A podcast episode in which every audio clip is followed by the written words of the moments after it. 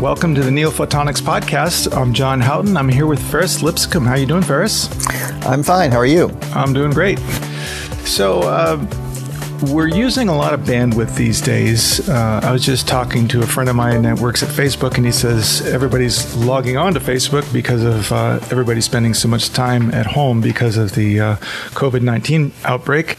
And I thought it would be interesting to talk about fiber. So, as the fiber begins to load up and the networks begin to load up, what are some of the capacity limits of optical fiber?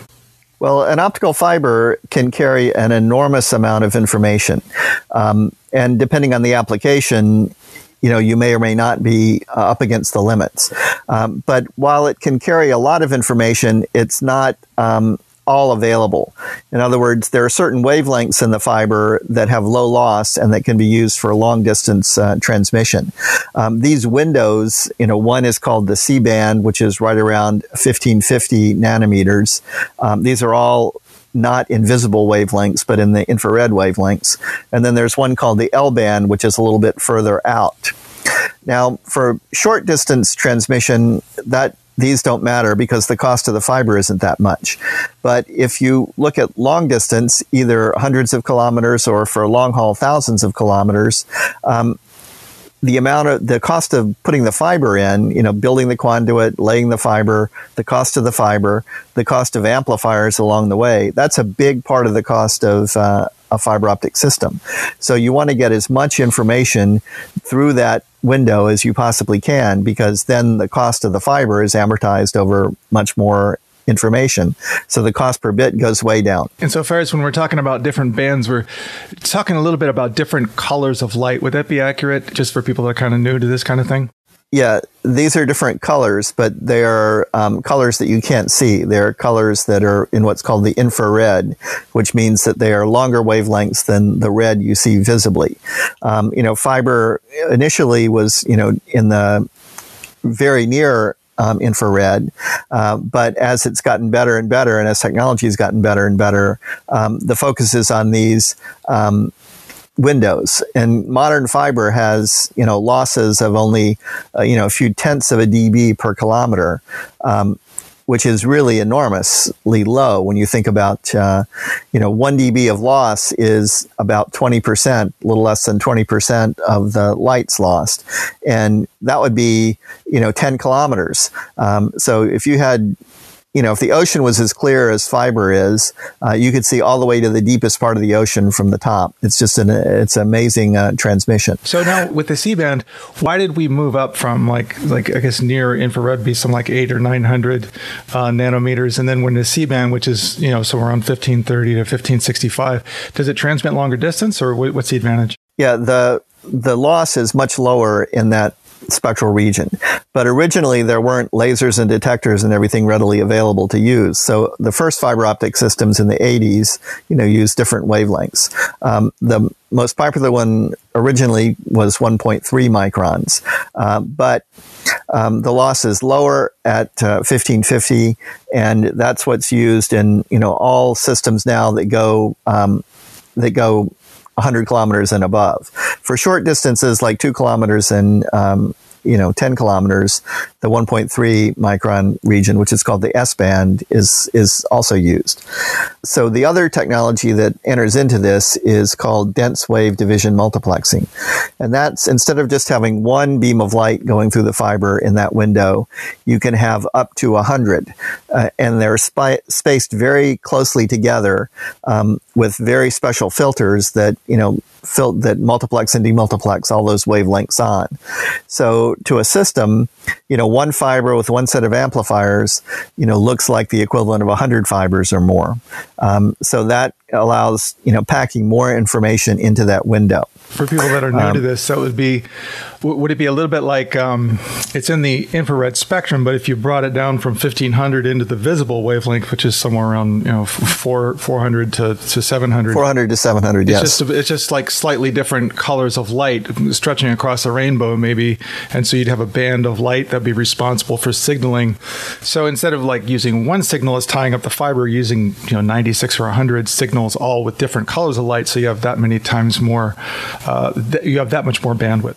That's right. These are, um, you know, colors of light that are very close together. It's like if you go to the paint store and you have to select, you know, paint for, um, you know, for your bathroom, there are, you know, 20 different kinds of blue. And it's the same here. They're just very colors very close to each other, just slightly different shades, um, but very isolated. Um, so you have to have very sharp filters and very precise filters to, to do the separation.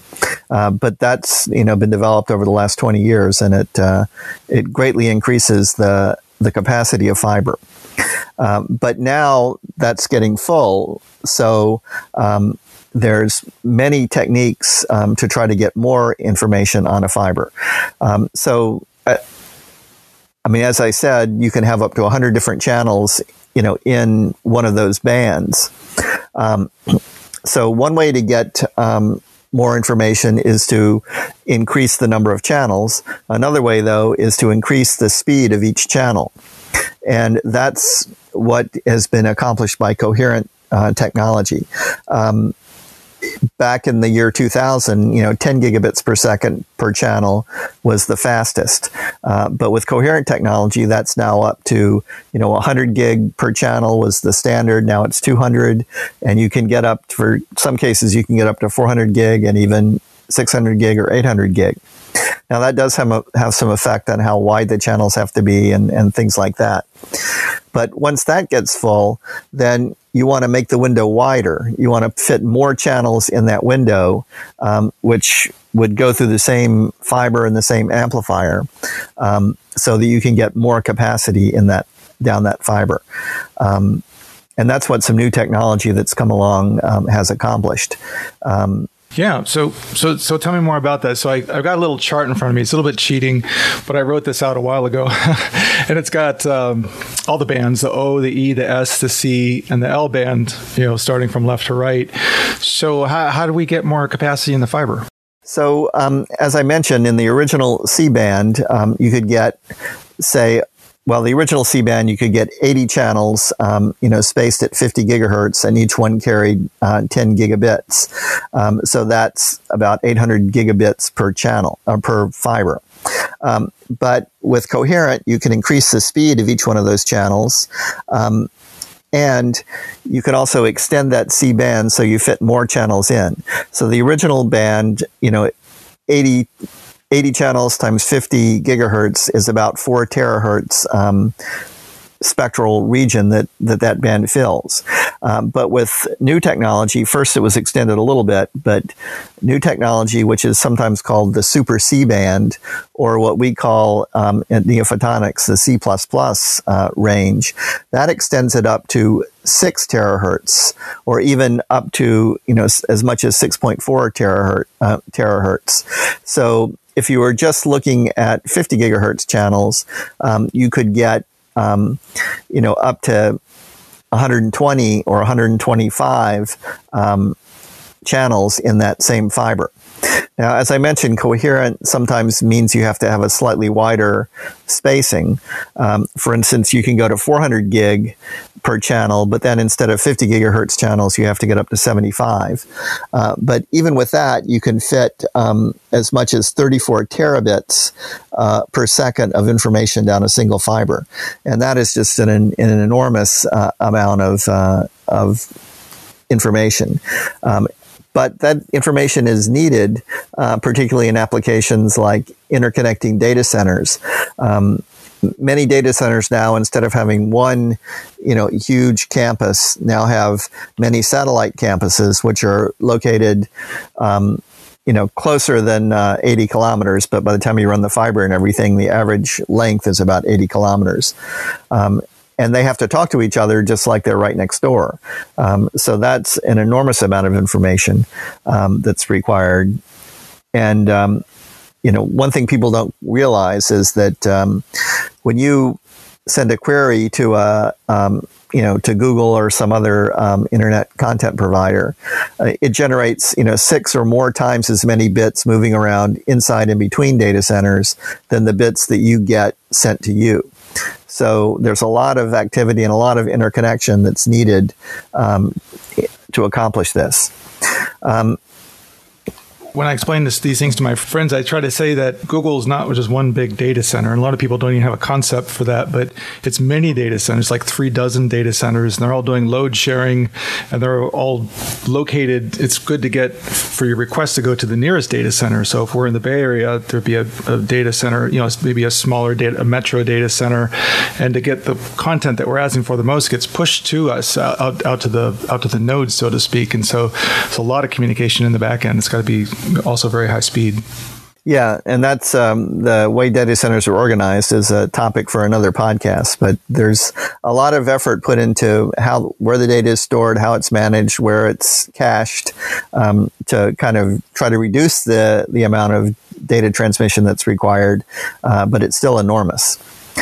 Um, but um, to go back to talking about you know expanding the C band, um, you know the there are reasons that the original C band was only um, you know 40 uh, or 4 terahertz. And that's you have to have lasers that tune over that entire band.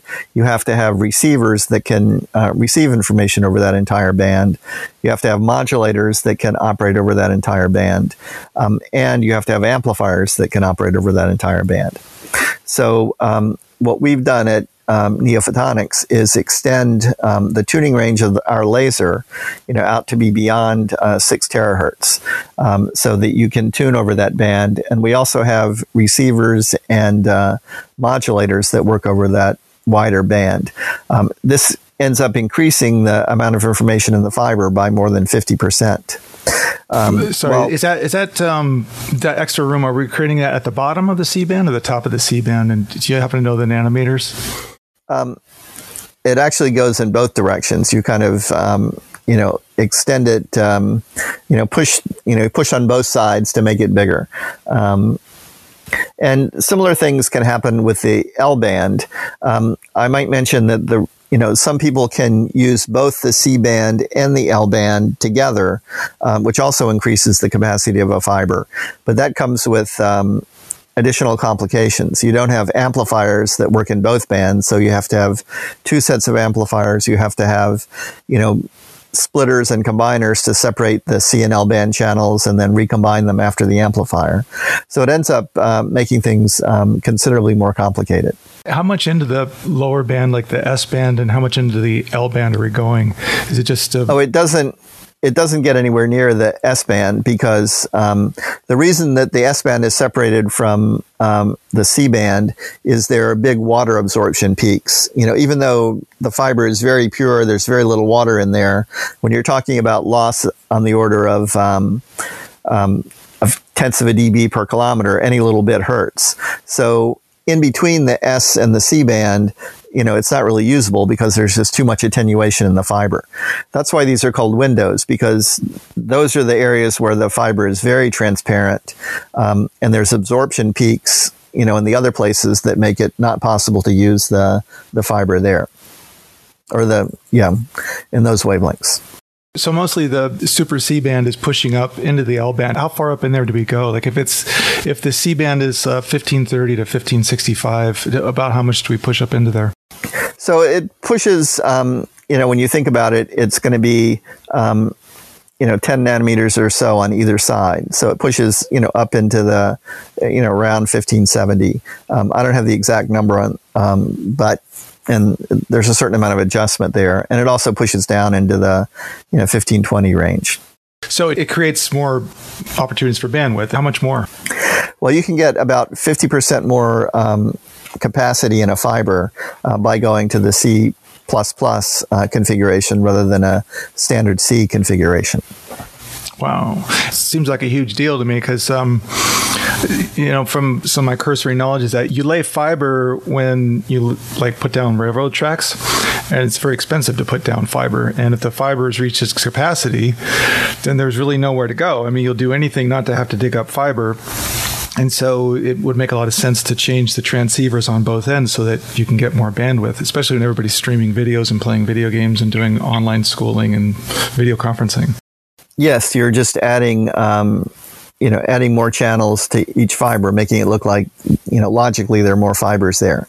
Um, one interesting thing is, you know, people always try to put in more fibers than they can possibly imagine themselves using because, um, you know, the real cost is digging the trench and putting in the conduit and, you know, laying the cable.